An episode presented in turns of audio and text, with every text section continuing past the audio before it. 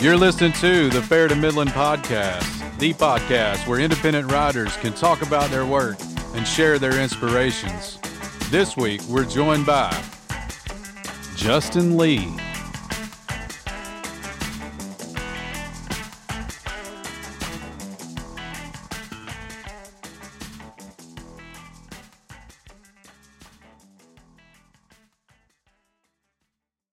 Justin Lee lives in East Tennessee with his wife and two children. His work has appeared in Punk Noir magazine, The Airgonaut, Rec and Review, Mirrors Reflecting Shadows, and Anthology, Cowboy Jamboree, among others. He's currently at work on his novella titled Out There in the Dark. I've known Justin for quite a while now, and I've really been looking forward to this conversation. So, without further ado, here's episode two of the Fair to Middlin' podcast with Justin Lee. All right. Um, how snowed in are you right now? How bad is it? Uh, it's like uh, six inches, six and a half. Oh, golly. Y'all got six and a half? Yeah. Yeah. So- we're, we're snowed in. Uh, we got two and a half here, and it wasn't too bad. We got out and drove around on it last night, but some idiot came down our road with a snow plow. So now I've got like four inches at the end of my driveway instead of two inches. So trying to get out is uh, a little more difficult than it was yesterday. So Yeah. um, we'll start uh, kind of uh, just with introducing you to everybody else. I know you and I have talked online for for quite a while and gone back and forth just due to our uh, shared association with Cowboy Jamboree and, things like that. But I wanted to uh, kind of let everybody else know who you are and what your background is in not just life, not just in writing, but kind of in life too. So uh, tell everybody kind of about Justin Lee and uh, how you came to came to be a writer and and get involved in in what we're involved in here. Okay.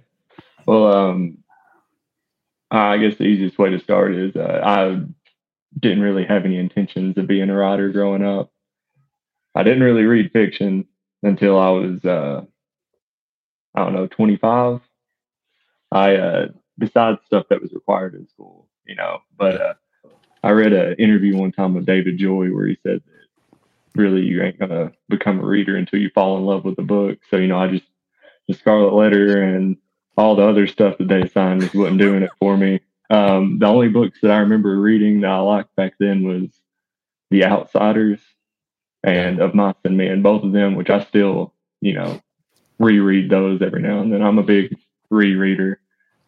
But uh, I'm born and raised in East Tennessee. Um, I used to be a prison guard at a maximum security prison for about three, three and a half years now. I work at a tire plant. Mhm. But I started writing and really reading because I, I've always been a big movie guy. And um, I watched Gone Baby Gone, which is, you know, adaptation of a Dennis Lehane book. And, you know, I went and read the book. And I'm like, man, I really like this noir genre.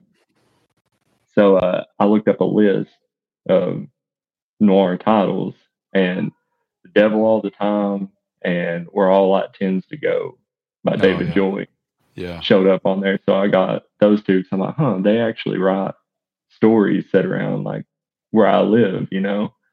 And uh, man, I just fell in love with the devil all the time, which I fell in love with where all that tends to go too. But uh, that Donald Ray Pollock book just, I don't know, did something to me.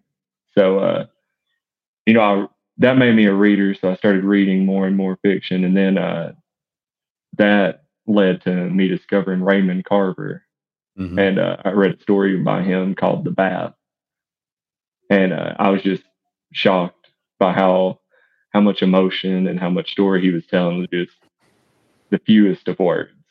You know, Oh yeah. like yeah. you cut away all the all the fad. There was no no purple prose, which I'm not dogging purple prose. You know, if that's your thing, that's your thing. You know, it just that that stuff tends to turn me off a little bit. You know.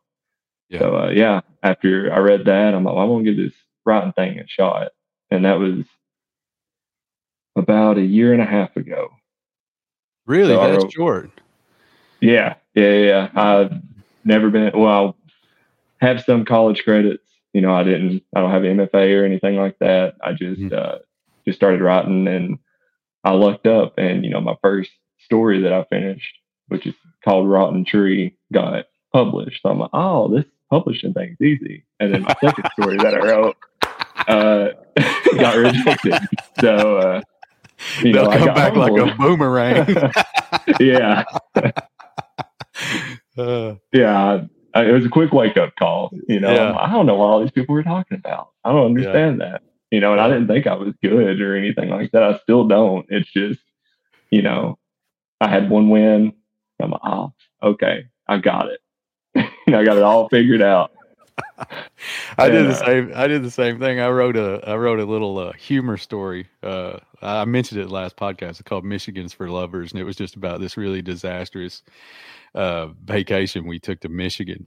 And uh, I sent it off, and uh, they picked it up. They published it. And that was the first thing that I'd written that was like humorous. And I thought, man, I'm gonna be the next David Sedaris, you know, like this thing. I'm like, this stuff's easy, you know. And then like I got back to what I wrote, wrote, and golly, they were just boomerang stories, you know, just oh yeah.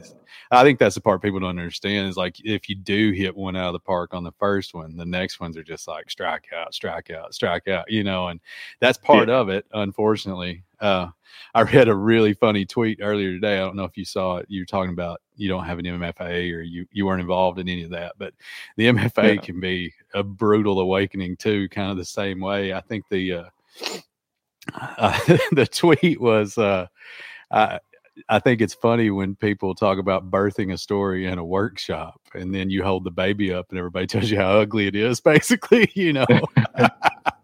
You know and that's that's kind of that's kind of what it is. Like you put your stuff out there and you love it and it is your baby and then everybody else is like yeah you know i don't know. I don't know what you're really going for here. Yeah. So, yeah.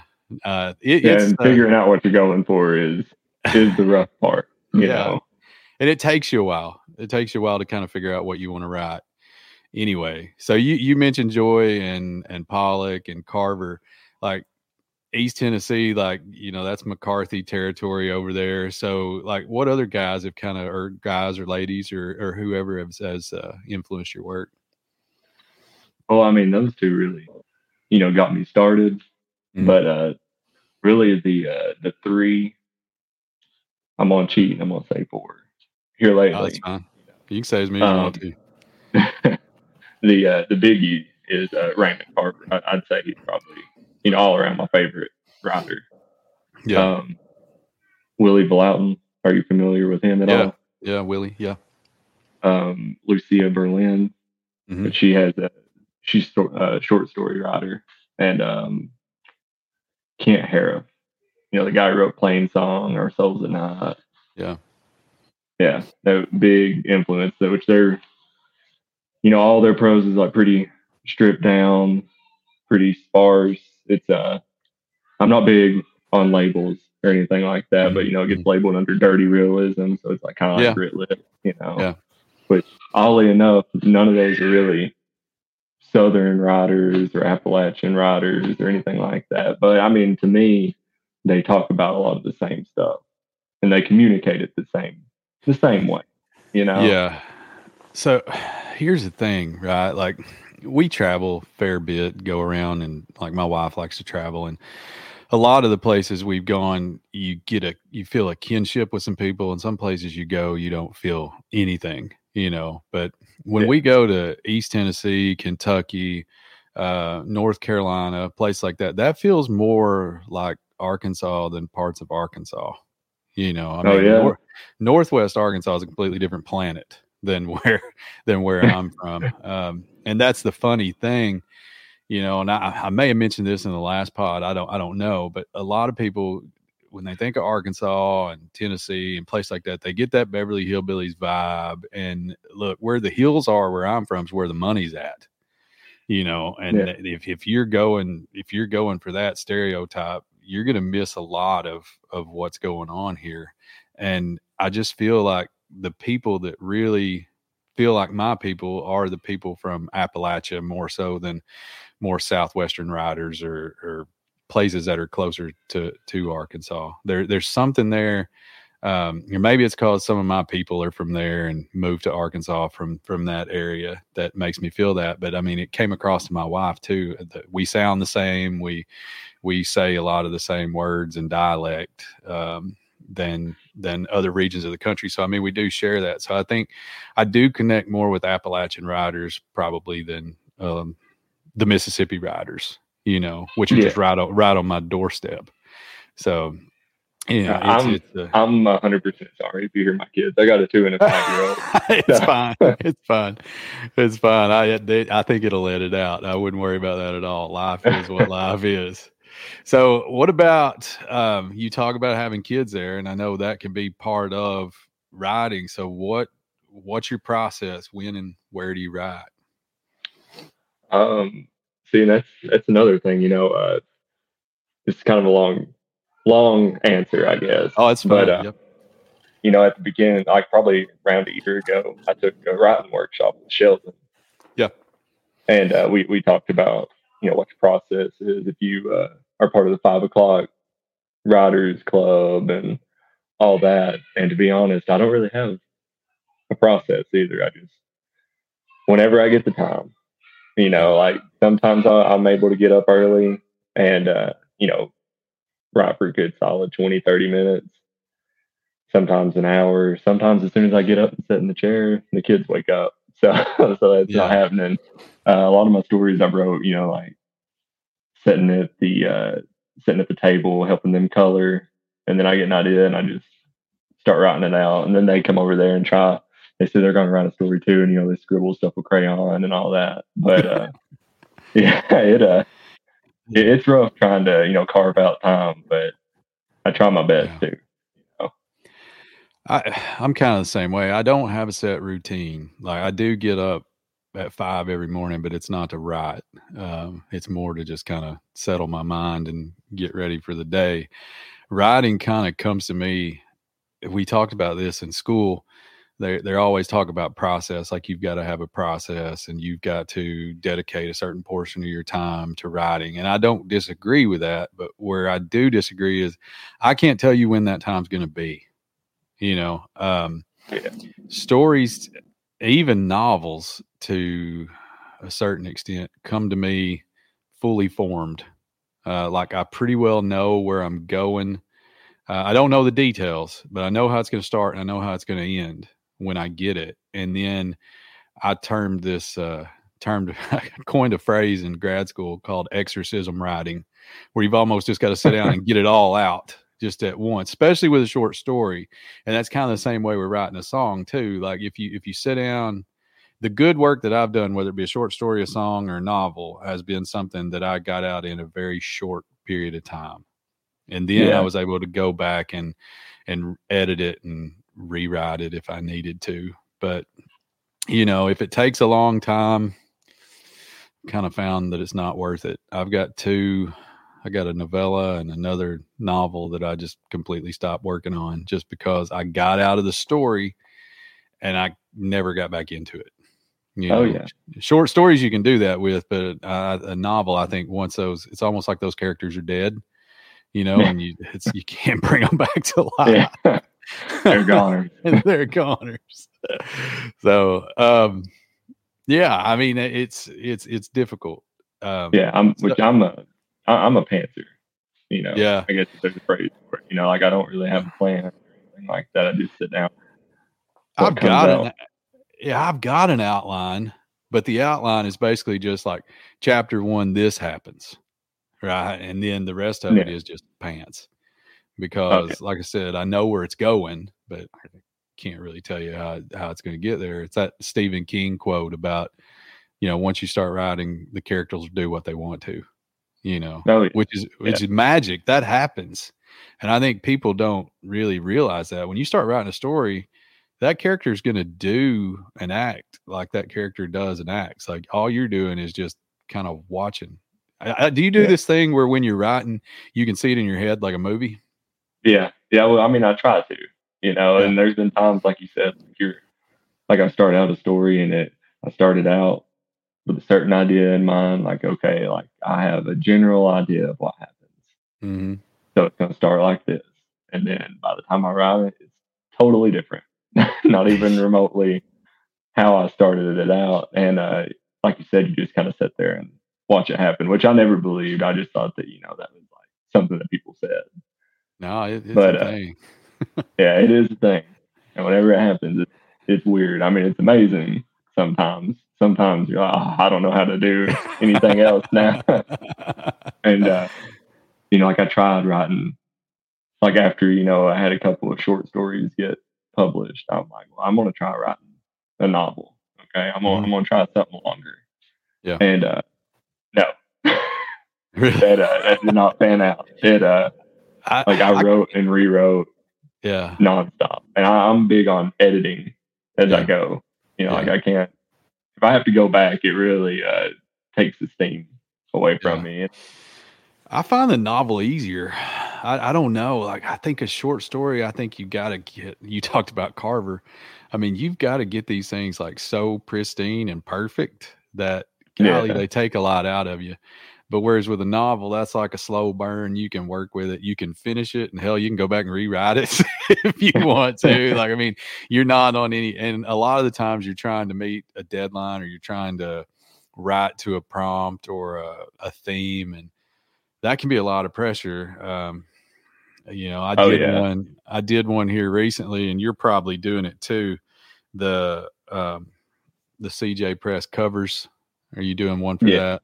Yeah. yeah. So see, I, I sat down and picked one and then covered it. And that was easier because you are kind of going from a set template. So you're not trying yeah. to come up with everything all at once and then roll with it. But I find short stories intimidating. I, I don't know. Uh, I'd much yeah, rather work. Yeah, I have, I have the hardest time stretching stuff out.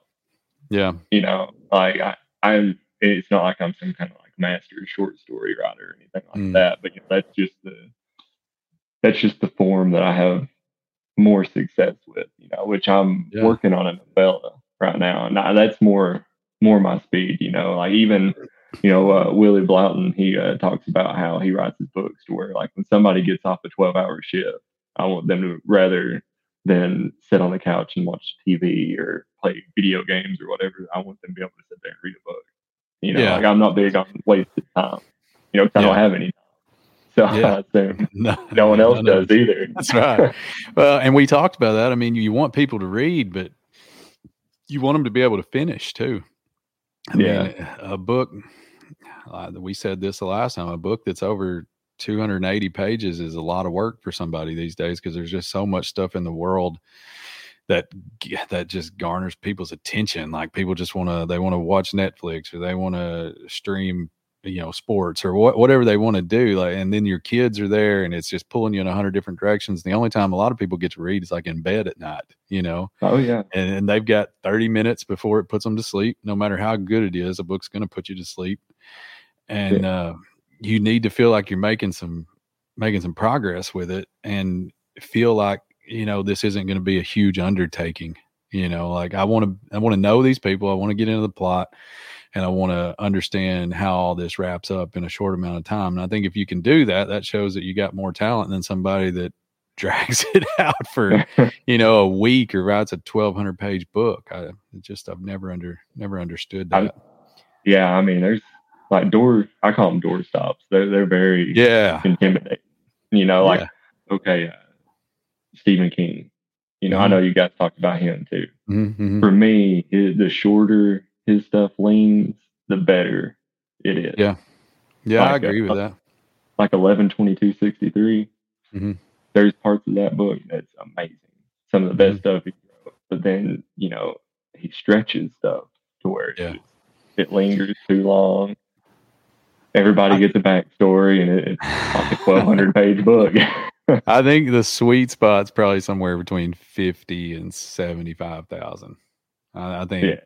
I think any more than that, it's you're asking Indulgent. too much of people today. Yeah, that too. There's a lot of wank involved in it. Like, I mean, if you're just like, look at the words I can use, um, sometimes that that's too much, and and that's coming from somebody that likes Faulkner. you know, like I can I can sit and read a Faulkner. I can read McCarthy, some of McCarthy's more florid stuff. Like that doesn't bother me because I feel like they've got I feel like I've bought in, like I've got a grasp on what they're doing or what they're trying to do, and I don't feel like they're showing off. Whereas you right. read some stuff today, and it's just like, well, let's pump all this in here that we can pump in here. Um, well, I'll, I'll say that McCarthy, as far as like those writers that you know, are more uh, use more flowery language. Mm-hmm. His stuff is more palatable. Yeah, for me, you know, no, like, you know, and like I said, I'm not dogging anybody that writes like that or likes reading that stuff because you know, yeah. who am I?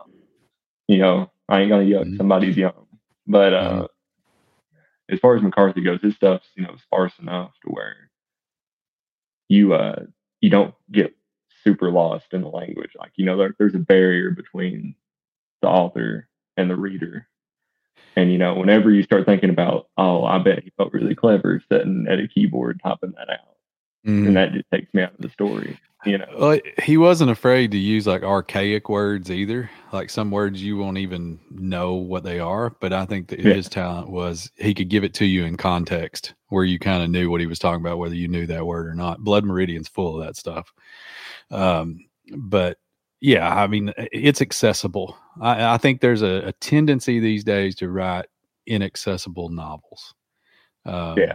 For for the average person. Now, I'm not saying that you know there shouldn't be florid prose and there shouldn't be big books and there shouldn't be books that cause you to think because I like those books too, but I want to know going in that that's what that book is. I don't want to sit down and read a crime or a thriller or a, a mystery book that's 1200 pages long. Um, yeah, that I, mean, I, think needs to go quicker, you know? Yeah. Like, you know, I like a lot of, uh, I like a lot of nonfiction and, yeah. you know, those books are kind of doorstop sometimes. Yeah. Some of them. But, uh, but you know that going in right? Yeah. Like, I mean, I've got you mentioned that doorstops. I've got my computer sitting on the Grant book, you know, the big Ulysses S. Grant. I was book. I was just thinking about that. That's what my computer's sitting on right now to get me at a good angle. But I mean, I've got um, two copies of that book. Uh, one uh, is a school copy that I somehow ended up with at home, but I also have it myself. And I mean, that book, it's long. I mean, that's, that's a long book, uh, yeah. but it's so well written that it doesn't feel long. You know, oh, I feel I feel like with nonfiction, you kind of know what you're getting going in. Um, you, you've got to know all that stuff. So, what's the first thing you wrote that made you think I can do this?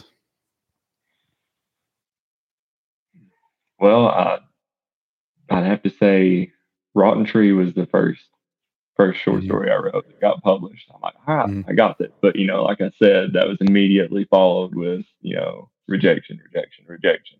Yeah. And um, I have a uh, short story that is.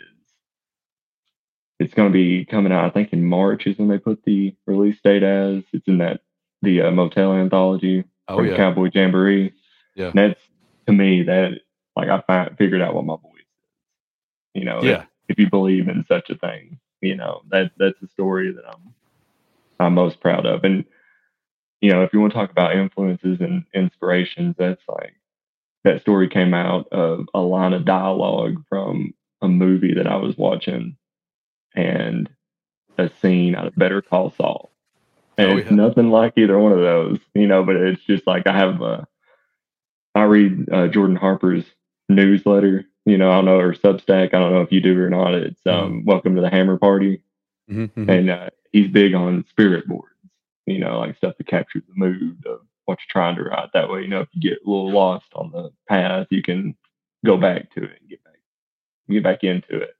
Yeah. And uh those two things were pretty big. That and I was reading and rereading a lot of Carver and Vlautin, a lot of the favorites, you know. So yeah, that that story, um I feel like I finally got my groove. I did a thing when I was writing my my first novel where I found that it was easier for me to write the characters if I had a sense of what they looked like. You know, you're talking about your board. Yeah. So I went online and I just found some pictures of, you know, celebrities or just normal people in the background or something just cropped them to the point where I'm like, okay, that's what they look like. That's kind of now I can picture them more in my head. This is kind of their body and all that. And you can, that helped me so much just knowing that, okay, she looks like this, he looks like that. Um, this is what the town looks like because in reading your stuff, like all of it takes place in a, is that a created county, Elam County that you've created? Yeah. Yeah. It's just yeah. easier. yeah. So my, mine is too, but uh, it's real. Yeah, well- like the the people in it are real people. Uh, Yeah, the I, uh, places, I'm not there's a throwing them of- under the bus. You know. Yeah, yeah. There, there's uh, locations and stuff that's based off. Like I'm from Bledsoe County. Yeah. That's where I live, and that's uh, there's like restaurants, a gas station, and a motel. Kind of, I kind of mix and match places Mhm, together. mhm. I mean, it's based off the real. You know, it ain't completely fiction. Yeah. I guess. Well, I did a thing. So I did I did this thing where the the town I grew up in doesn't go by the name that it was settled under. It was settled under uh, a different name.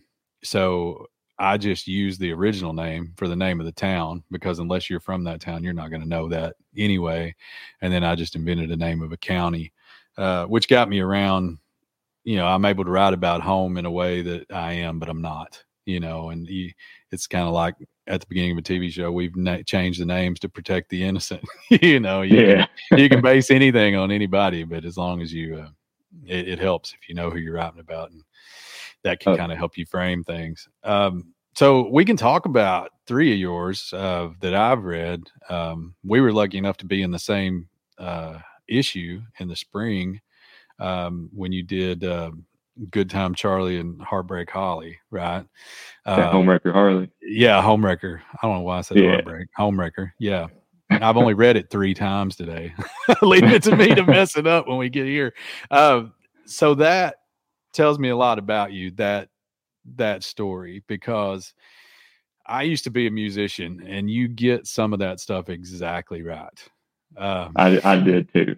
yeah, so you get it, right? Like there's Yeah. always like hmm, man you know talk about protecting the innocent there's always somebody in a band and i got the sense these two guys were like high school band buddies right and they they Yeah. were trying to put something together and we've all been there and if you are the songwriter there is always somebody in the band that thinks they're better than you are and they want to like be the songwriter right? Oh, yeah. and like you you nail that so well that like here's this song right that and then just to have it like thieved away from you like that would be like so infuriating you know? Yeah, I and then mean, there there you are at a reunion and it's like smeared in your face you know that this is going on and eh, eh, talk about that. That's give me some of that background because i get that. I feel that uh i feel that deep inside my bones You still got a fire burning in there, don't you? well, I was the one that eventually said, you know what? If I'm writing these and I'm singing them, I don't need the rest of y'all anyway. So I just went and played solo by myself. Just removed myself from the band part of it. Oh yeah. Well, um, I will start off with saying that for the longest time, I really rebelled against like country music. You know, Mhm. just because it's kind of like books I wasn't introduced to the rock stuff. Mm-hmm. You know, so uh, you know, which I grew up listening to a lot of punk music and a lot of like I, I guess emo music. you know, and Yep. uh, that stuff like the bands I played around in for a while, and then I started playing in uh, it was a country band, but pretty much bro country. Oh yeah, Yeah. So uh, yeah, I sat down and me and the singer and the guitar player was figuring out how to write a song because we had a big gig that we had, and uh, me and the drummer uh, wrote the majority of the song, and we uh, neither one of us liked country music, not, not the kind of country music we were playing. We weren't playing fancy stuff. Mhm. Yeah. right. Like we were getting into like Jason Aldean territory, and I don't even like the guy, but you know, I'm, I was buddies with everybody, so I'm like, and it's a gig. You know, when Yeah, you're from a small yeah. town, there ain't a lot of bands. Yeah, Like, you- yeah. you are the play where you band half the time. Yeah. and uh, so we wrote this song, and you know, it, it was country-ish, but it wasn't. Do you know a band called uh, Lucero?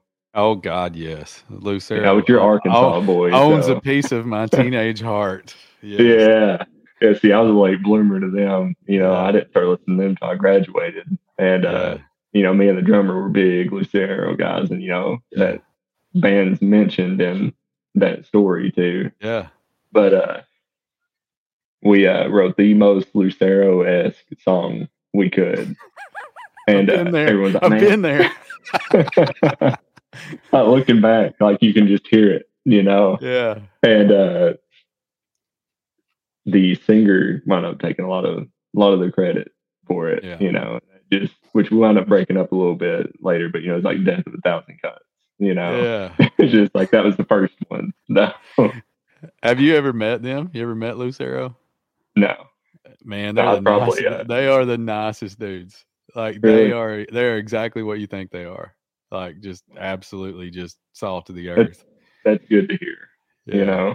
I've seen them, golly, at least six or seven times. And w- before they got super big, I'd seen them two or three times. And you could literally, after the show, just walk up and, and talk to them about anything you wanted to, to talk about. And I'm talking like early days when they were legless half the time. you know, I mean, they, they put on a show to where they were wore out at the end of it. Like Ben would just be like a ball of sweat. And it, it was just, they were good Yeah. early. Uh, they lost me in the middle. Uh, they had Oh. a, they had a middle period where they put the horns in, and Yeah, uh, they they a lot more keyboards. Yeah, a lot of uh, that Memphis sound, you know. yeah, yeah. They went for that, and I don't know. So, golly, we could go for hours about Lucero, but uh, I still got a piece. Hey, I'm They- here for it. I'm still- here for it. They still got a piece I mean, I think we're going to see them at the Rev Room in Little Rock uh, coming up. Uh, I think in March. We just bought the tickets the other day, so you know they're they're they're still good. They're still good. Um, So, so I mean that really foments the anger for the end of that story because I mean I do I do get that like I could see that unfolding in my mind like you're you're like Charlie just charging the stage and punching punching Yeah. the lead singer. Um, And, But- I mean, you're from a small town too, right? Or small. yeah. Oh yeah. I mean, you know the. 600, 600 people. Oh yeah, yeah. I'm Yeah. I'm about right there with you. You know, Yeah. like I think if you count the entire county I'm from, like maybe 1,400 people, maybe. And that's not just like the town part of town. You know what I mean? Yeah. Like, Yeah. um, God, we don't even have a red light.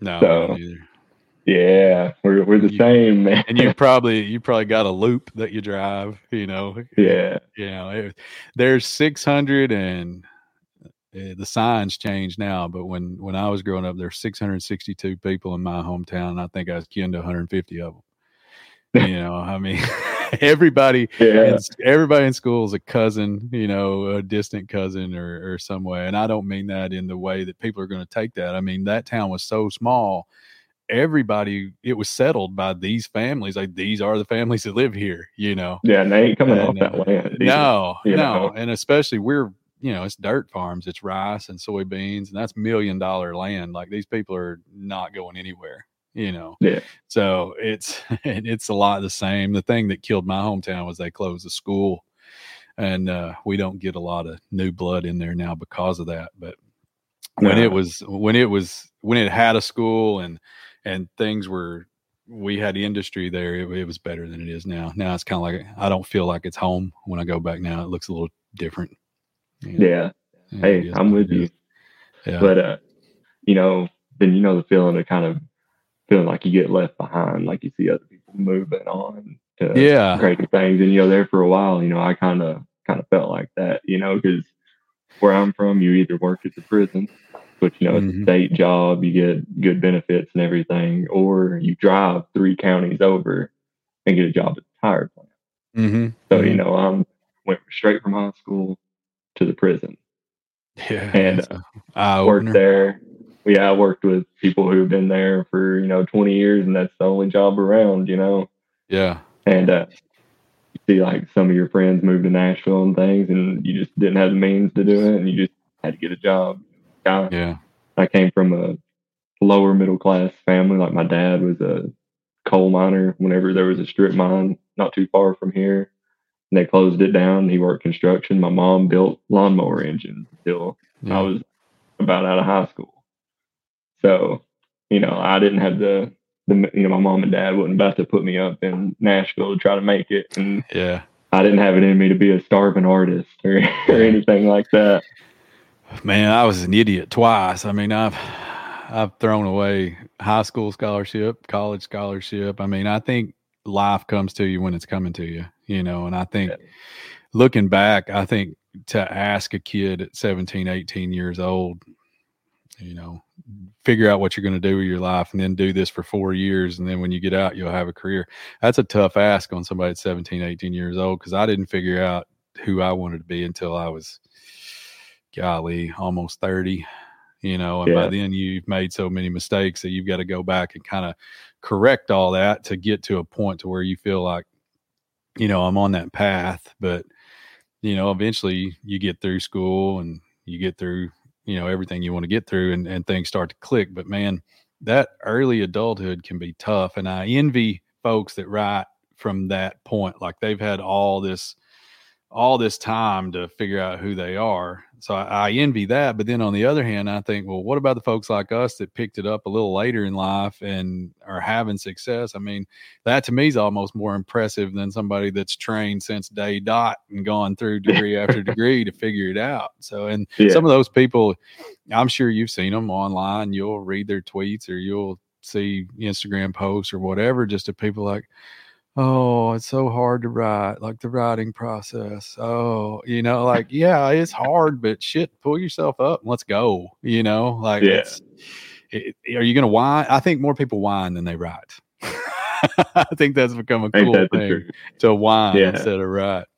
Um, yeah which i mean that's why you gotta really work at it you know? Yeah because if you're if you're not writing you're not getting any better at it. So why no. complain? Just sit down and you know write anything just to get better. Yeah, and, and everybody writes garbage. You know, oh yeah, like, they have garbage that no one is ever going to see but them. Yeah, but yeah. I mean that that is how you get better. You got to suck it up, and then I'm you know sure, you write a good. Yeah, I said this to Sheldon the other day. You know, Toni Morrison and George Saunders have got some just ugly stories somewhere that will never see the light of day.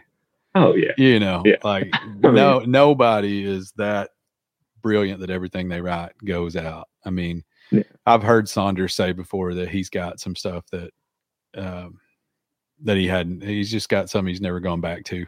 You know, one. Oh yeah. Uh, he was he was on a podcast the other day talking about that. But yeah, it, it is hard to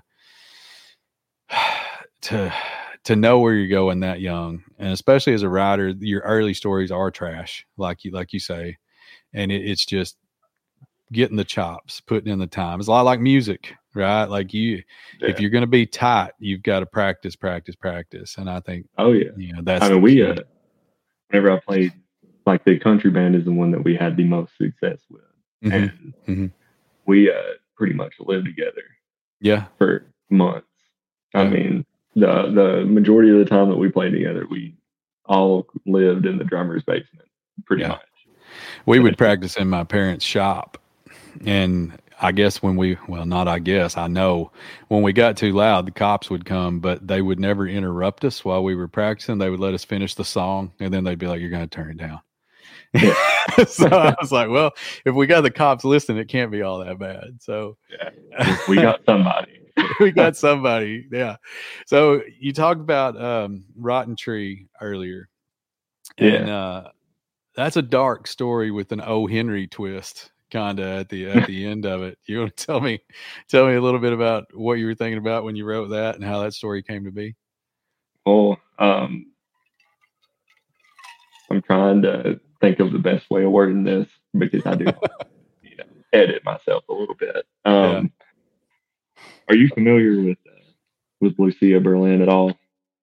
Vaguely, not enough to with, where I could talk, you know, in depth. She's uh, she's not like the only author that a lot of her stuff is like I guess what they call auto fiction, where yeah. you know it's like based off her life, but she fictionalizes it. Mm-hmm. You know, to a certain point. Sometimes she doesn't. You know, it'll be like her character's name will be Lucia, and uh, that story. Not obviously it didn't happen. I didn't kill my dad, but there was. uh there was Dad, dads tend to have some really gruesome endings in your stories. Oh man, yeah, dad. Well, you know how you talk about that uh, exorcism, right? Yeah, yeah, right?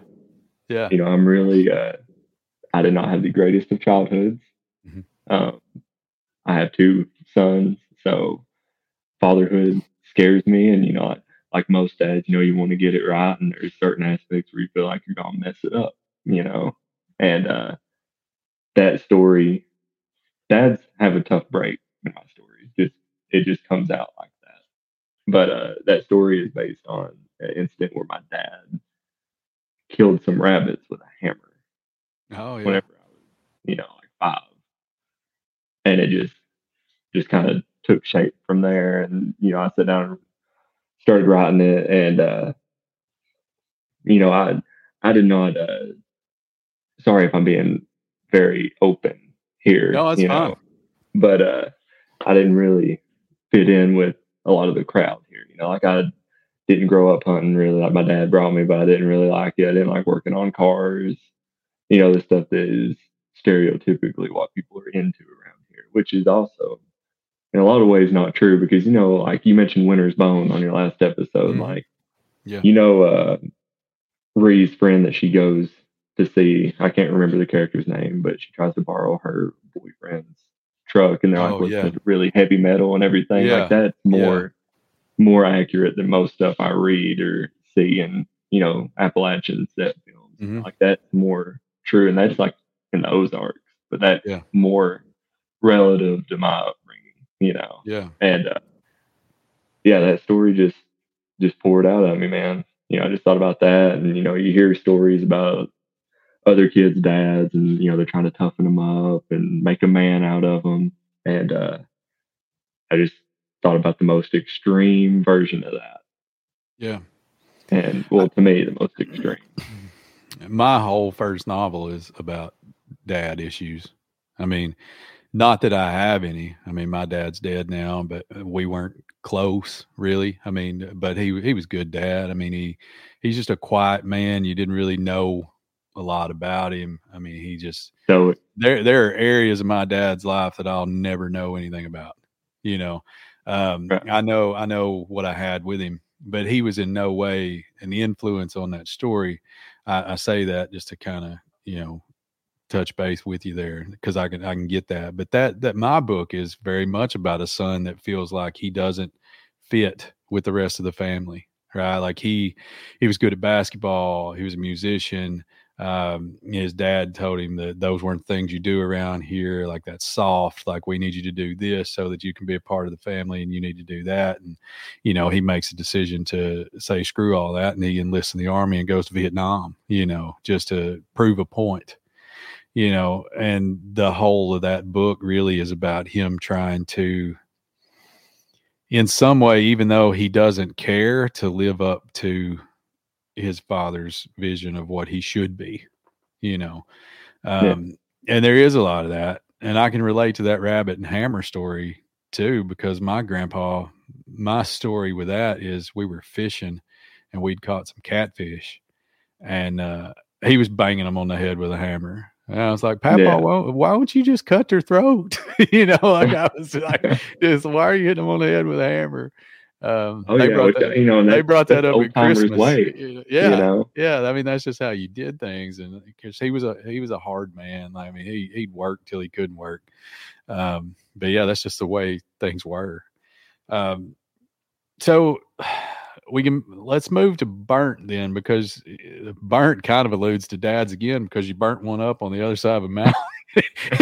that's a story which is a little and it kind of goes with your Winter's Bone right? Because i mean there's this is a this is a story about methamphetamine. I mean Yeah. really. And i don't know what it's like in east tennessee but you know around here it is the drug of choice. And uh you see people do some crazy things. So Oh, yeah. talk, talk I mean, about talk, talk about burnt for a moment. It's uh well, Burnt came came about because I was in Sheldon's workshop that I took. I actually wrote that in there, Mhm. and he decided to publish it.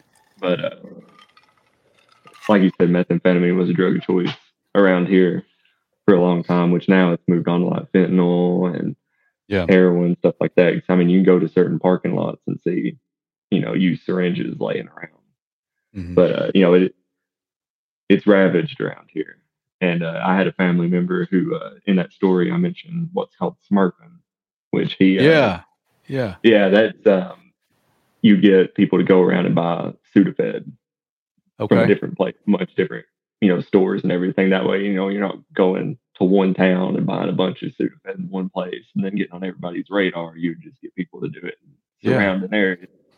That's what they call it here, smurfing. He okay. uh, he got arrested for that. And that that kind of started that whole story. Yeah. It's so it's it's a short story, but there's so much in it. You know, like you get, and I love the way it ends. Right, like I'm just tired. You know, like, yeah. I mean that that you can almost see somebody saying that. You know, well, and and that part, um, like I said, I worked at a prison for a long mm-hmm. time. Mm-hmm. Well, a long time for me. You know, um, I'm not that type of guy. I learned that in there. Mm-hmm. I'm not, I'm mm-hmm. not the uh, correctional officer type.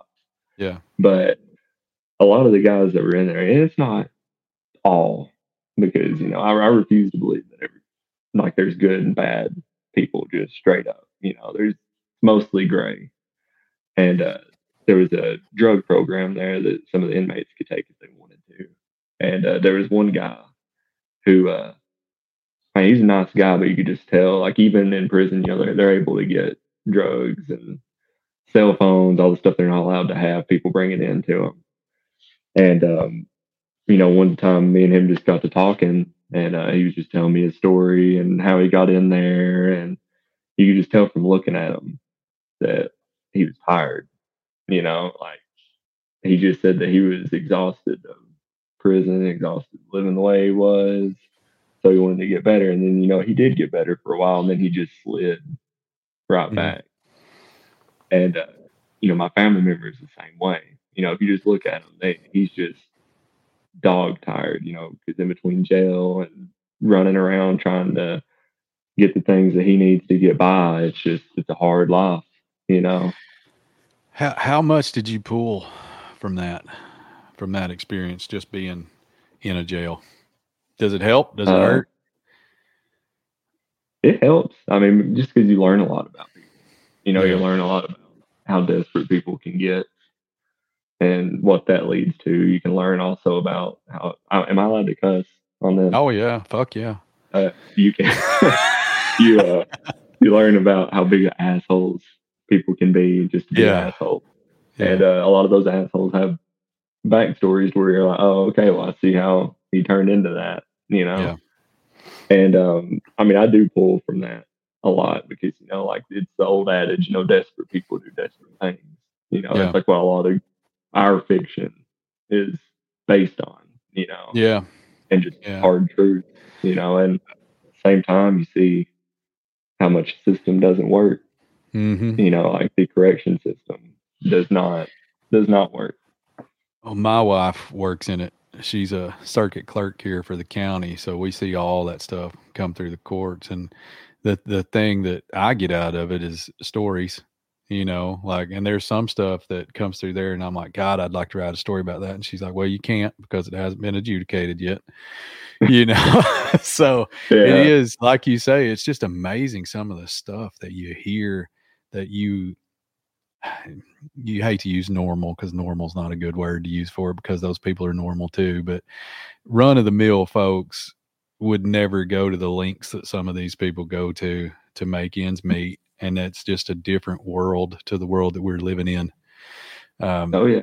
And it just blows your mind all the time. What you see, what you hear, kind of the desperation, like you say, because that does inform a lot of what I'm writing about. And not the second book. I like my second book is not so much a straight gritty piece like my short stuff is, you know, but it's still got those elements. And I think that I see that all through your work and the people that we, you know, travel in the same circle with online and, and talk to.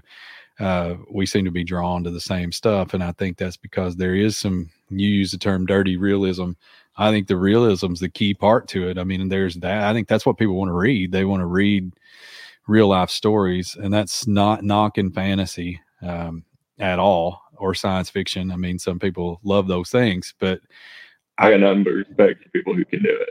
Yeah, I, I, just, I just, I, I, that's not me. I mean, I love Vonnegut. Like I can read that. Yeah. Um, but and I, The Hobbit, you know things like that. But I mean, I cannot get into like super high fantasy or, or sci-fi. I just need to. I need to. I'll tell you a funny story, and this is this is hilarious. When I was in grad school, I went to Mississippi State, and I was doing a, a history degree, and uh, I wanted to. I'd written so I wanted to write about the history of rice in Arkansas. It was ag history, which on itself doesn't even sound exciting. but well, I, I'm, I'm I, I was I was I was convinced I could make it interesting. And after a semester, I was so bored, and I'll tell you why. I missed people because all I'd read about was rice all I'd read about was rice production. And the story I wanted to tell was the story of the people that brought it. I, I wanted to focus more on the people than I wanted to focus on the agricultural history side of it. And I could have done yeah. that. I could have done it. I could have written a book about, you know, the people that that brought rice to Arkansas that needs to be it still needs to be written. But I just miss people too damn much and lost that passion. I think they say all things happen for a reason. I think that's kind of what pushed me over into, well, let's write about people. Let's write stories about maybe you can use that in your book, you know, or something. Yeah. And it's been it's been handy because a lot of the stuff that you've written, you've got those elements of authenticity in there, like the like in um, Good Time Charlie, right? Like you got all that band stuff right. You got all that meth stuff right in Burnt. Like you got all those things right. And if you don't experience those things. Like if I wouldn't have had that background in rice, I couldn't have written about um, the portions of that that are in my novel, right? So, you know, it, it all does happen for a reason. It's just getting it all to marry up. yeah. Know, so yeah, and it and whenever you know certain things about, you know, it can be random topics or yeah. lifestyles or like like you and Sheldon talk about life around here. Whenever you read a book by somebody and you can just tell that they're painting everybody by the same with the same brush. It that burns me up. Yeah. Yeah. Yeah, I can't can't stand that. It's the lazy way to go about yeah. it. You know, I it's easy I, to yeah, say everybody I, the same way. I've thought so much about his anecdote about the chalk, you know, and the conveyor belt. Uh, yeah. Because nobody would think about getting that right but the people that are listening or the people that are reading are are reading and looking for the details that that matter and if you do screw that up you lose some credibility and you got to keep credibility with your reader or they're going to stop reading. Uh, oh yeah. Like uh like prison stories. Yeah.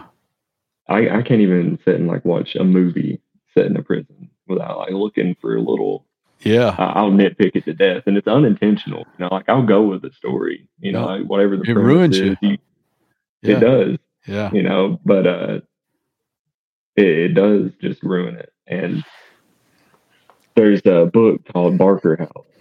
And uh that's the best prison.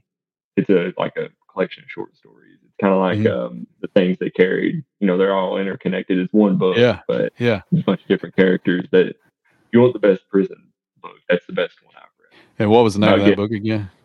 Barker House. Barker House. Okay. Yeah. It, I did. Uh, uh, go ahead. Go ahead.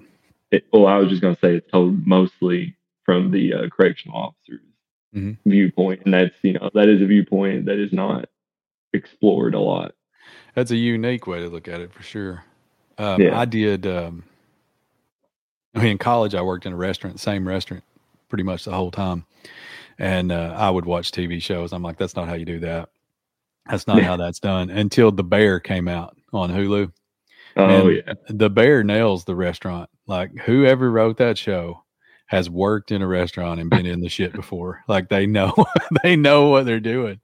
And it just uh, seems like the most stressful job. Oh, dude, it's awful. It's awful. And people want to send ours was a steakhouse and they they would send stuff back and you would just want to kill them. I'm like, they you order it medium rare and we send it out there and it's perfect and they tell you it's underdone like or if somebody orders it well done you just want to throw it in the trash like it's just yeah, it, it, might it as well be, yeah it's just leather it's just a boot um, anyway um, let's talk about uh, what you got coming up so you got out there in the dark which is a novella Uh, tell us a little Yeah. bit about that. Kind of what the you don't have to tell us everything because we don't want to ruin it, but give us kind of the ten thousand foot view elevator pitch of what uh, out there in the dark is. Well, um, right now I'm about halfway, give or take. You know, depending on if I'm able to make it through and not scrap the whole thing again. Mm-hmm. But this is that novel that I started writing that didn't pan out, and I just I started out trying to be a certain kind of writer, writing a certain kind of stories, and I could just tell that it was like I was, um, like you and Sheldon said, covering Yeah. all these other writers, you know, which I think everybody does when they're first starting out. You know, you write what you know, write what you love, and uh, I was just taking the wrong viewpoint with it. I was look thinking about it all wrong. So uh, the story is uh, about a father and a son.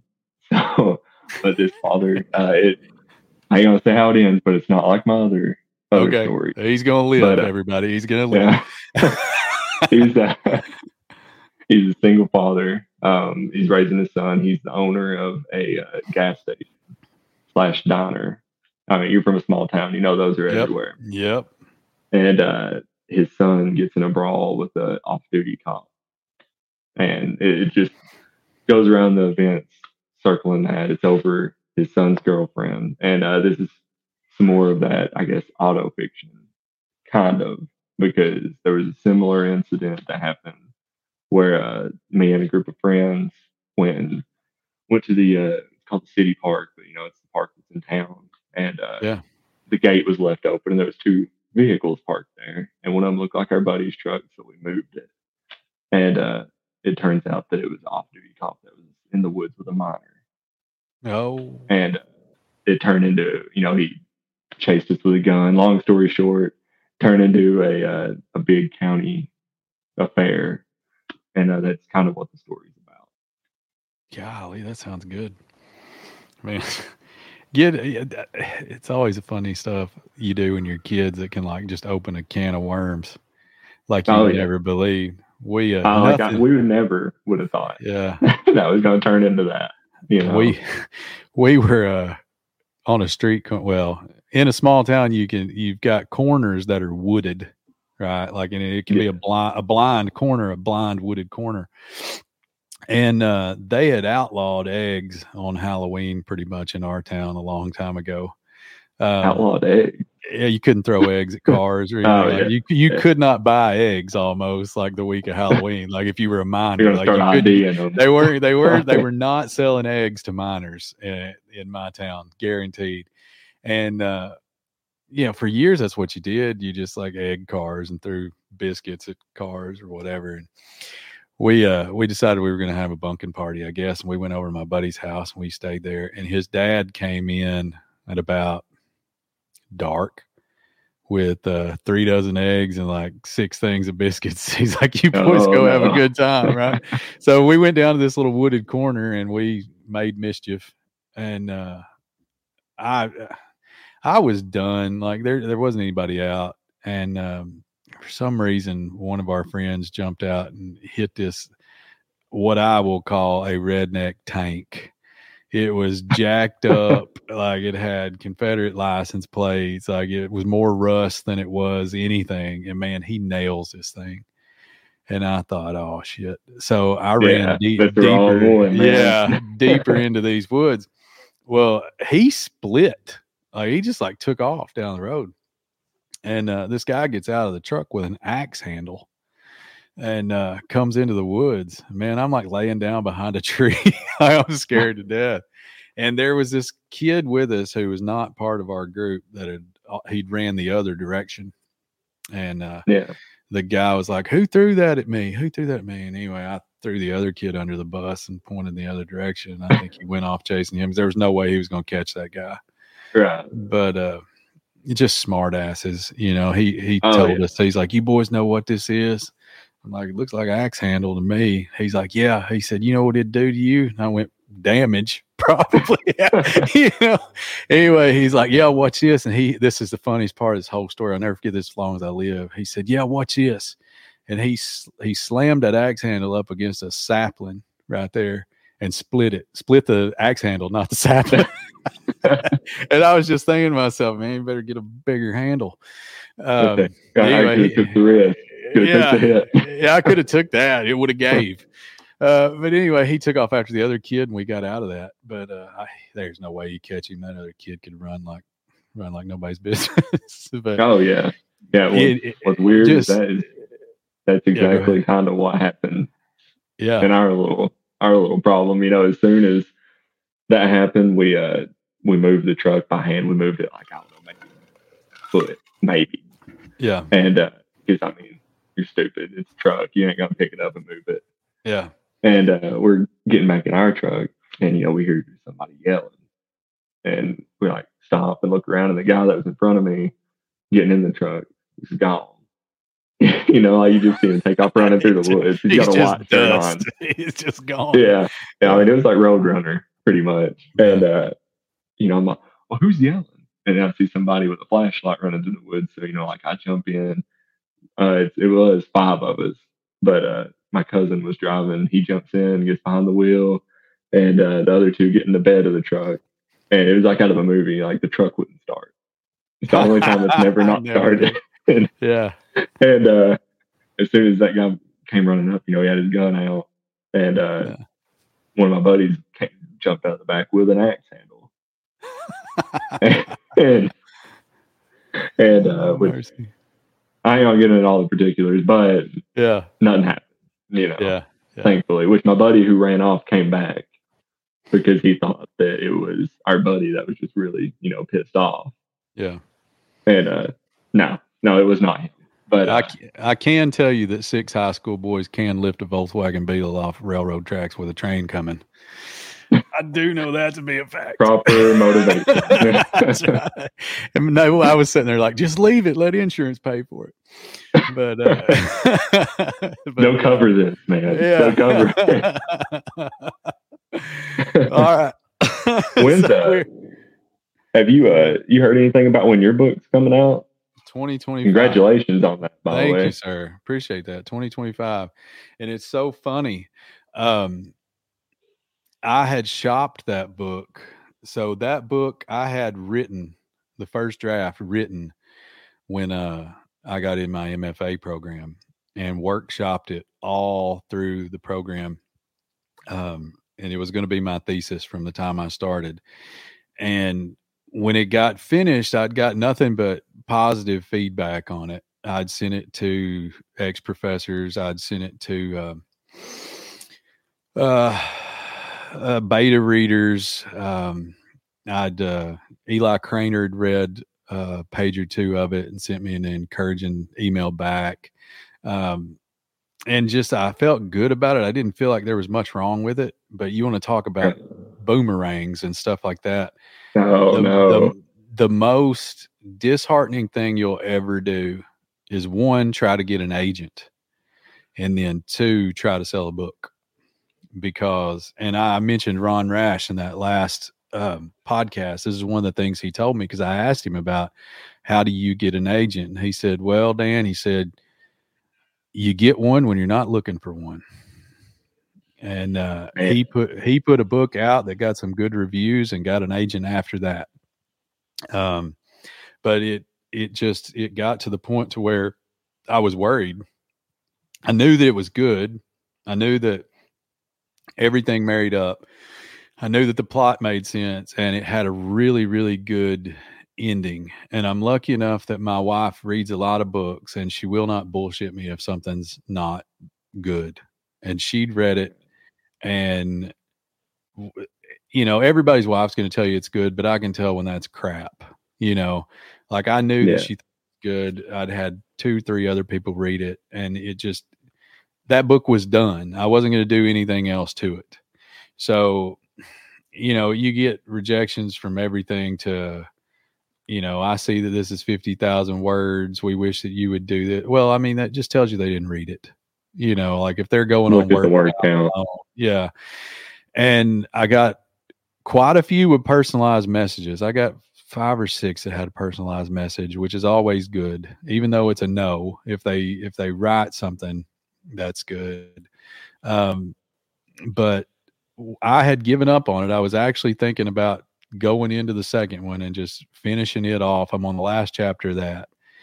And, um, you know, Adam said he'd read it. He said his to be read pile was high, but he would read it. And uh, I didn't know how long that was, didn't know when that was going to happen. Um, so I just uh, thought, well, he'll read it, and when he gets to it, if it's going to happen, it's going to happen. I'll keep submitting to other folks, and I had sent it to a place in Texas that was kind of excited about it, but they were more focused on fantasy, uh, and it would have been one of their first, you know, literary fiction publications. And Yeah. uh, a girl that I was in school with started that press, so she had read it and was excited about it.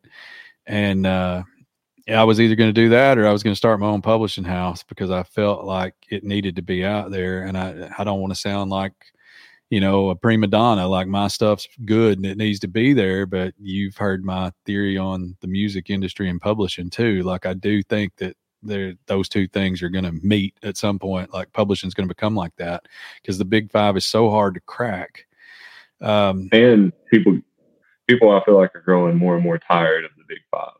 Yeah we're at You a know. britney spears NSYNC moment with this you know where Not- everything not is what the I was same, expecting. you know it, but you understand that like we're at well Yeah. let me let me reframe it we're at the nirvana moment with Oh, you see what Nirvana i mean Bush Like, moment. Okay. yeah because you got everything is the same like i'm not saying it's all bad but everything is in the same vein and there's got to be a disrupting force you know to come through there. And i said in the tweet when uh cowboy jamboree picked it up that i had always thought that would be its home you know but my thing there was the submission guidelines say they consider books by people that they published right? So i'd only gotten that published in the spring. So you know i sent it off uh early summer midsummer and uh adam said uh a few editorial things he wants to do with it but other than that it's good and that was the way i felt about it and yeah that's that's kind of where i wanted it to be in the first place i'm kind of an indie Cowboy. Jamboree is just where it's at. You know, like. I, I like indie books, indie music, you know, but they they put out some of the best work. yeah i agree with that i was super happy just to saying that just because we have stories and a book Yeah. with you. It's Yeah. just, you know, like Sheldon, I know he said that he's uh, probably the most uh, overlooked, underrated, unsung Appalachian writer. In a lot of ways, he is because he's not talked about near enough. Mhm. And I'm pretty damn proud that Cowboy Jamboree sticks by him and puts Yeah. all this stuff. Well, and it it makes me feel good to be a part of that. I mean, the, Good all of his work, yeah, he was so you know. Full disclosure, Sheldon was pretty well my thesis advisor in grad school. So I mean, he's seen this book through start to finish, and uh, you know when he's telling you he believes in it, and then you submit it. Like I always held out hope that it was going to get picked up there. So uh, yeah, super excited. Uh, the worst part about it is you got to wait a year you know, and then when Oh, the year's yeah. up, the year's up, you'll have it, you'll have it in your hands. But yeah, it's exciting. Uh, it's a little kind of takes the pressure off a little bit. You feel like because with an MFA, a lot of the things that, um, I mean, you can teach, but a lot of your uh, requirements for jobs are you need to have a book published, you know, to get a job at a university or a small college, and um, it certainly helps. Um, and it, I think it kind of makes it easier because now you know what's out there. You know what you're going to have to go through with the second one because the short Yeah. story world and the novel world are two completely different animals. Um, as far as the way that, or as the way I think that they work. So, but yeah, it's exciting. And that Yeah, I'm excited to read it, man. that out out there in the dark will probably find a home there as well. I hope because you do review Fingers books, crossed. you can certainly review it when it comes out. hey, I'm I'm all for it. You send it my way. I'll Yeah. read it. So we've uh we've been here an hour, so I'm going to ask you the famous last question, right? So who are you having for dinner, uh, living or dead, and what are you going to serve? You know, I knew you were gonna ask this, and I still didn't prepare for it. It's tough. Um, all right, well, there's no way I'd pass up not inviting Carver. hmm So Carver's there. He won't say much. Blount. He won't say much. what he says counts. So That's damn right. it. That's right. That's right. um, definitely Willy. Willy will be Mhm. there, and uh, probably Lucia if I had to pick a third. And I try my hand at some eggs, bacon, and some home fries. Man, there you go. You uh, can't fail. they're the diner breakfast. top, you know, and breakfast. Yeah. There's sometimes I don't know if people around the country do this. I'm sure they do. I'm probably going down some regionalist wormhole, but God, breakfast for breakfast for supper is not bad. I mean, you the got to best go for that. Yeah, know. it's got to be. It's got to be. I think some chocolate gravy in there. yeah, yeah, Yeah. red eye gravy, whatever you want to do. Um, Yeah. We always had. Uh, my grandma would do uh, just buttermilk gravy. I went to a place the other day and they said sausage gravy, and I thought, well, that'll be good. There was more sausage in there than there was gravy. Hey, So, gravy, uh, that's the thing. It's hard to get right. You know, you don't turn it into spackle. That's that's the worst Yeah, part. And and it never beats grandma's. you That's right. That's right. It's got to have it's got to have pieces of the iron skillet in it to be good. and my iron count will never be low. Yeah. Oh, She's looking out for you, man. that's it. Always is. Always is. All right, brother. Well, thanks for being here. I don't want to keep you much longer. It's been a pleasure. Yeah. I'll, appreciate you having me, man. I really dig what you're doing. And you too. Look I forward to the next one. You bet. And uh, we'll have the. Uh, I released one today. There's like a 1.5 episode where I'll talk about the books that you mentioned and kind of let people know what you dig and what you're into, and we'll um, talk about what you got coming up. I'll suggest the websites where your work is, where they can find you, and uh, you can tell them how they can get in touch with you. That's at Twitter, right? Yeah, that's mostly what I use, man. It's Twitter. And it's at that Justin Lee. Is that correct? That- Yeah, yeah, you got it. All right, brother. Well, go enjoy. I think you said you're having tacos. Go enjoy the rest of your tacos and play with them little ones. Oh, I hear them running. So, All right, man. It's good to see you. Uh, good to see you. Take it easy, Appreciate, man. Thanks appreciate you again. doing this. Uh huh. All right. Bye bye. That was Justin Lee. I want to thank him for joining us this week. If you want to get in touch with Justin, you can find him at Twitter at that Justin Lee. He's very generous with his time. He loves to talk to other writers, talk about books. So I do suggest that you interact with him there if you get the chance. You can find Justin's work, particularly the ones that we talked about on the podcast, Good Time Charlie and Homewrecker Holly. That's at uh, CJ Magazine. Uh, you can find that on the Cowboy Jamboree Press website. It's in the spring issue titled Country and Folk.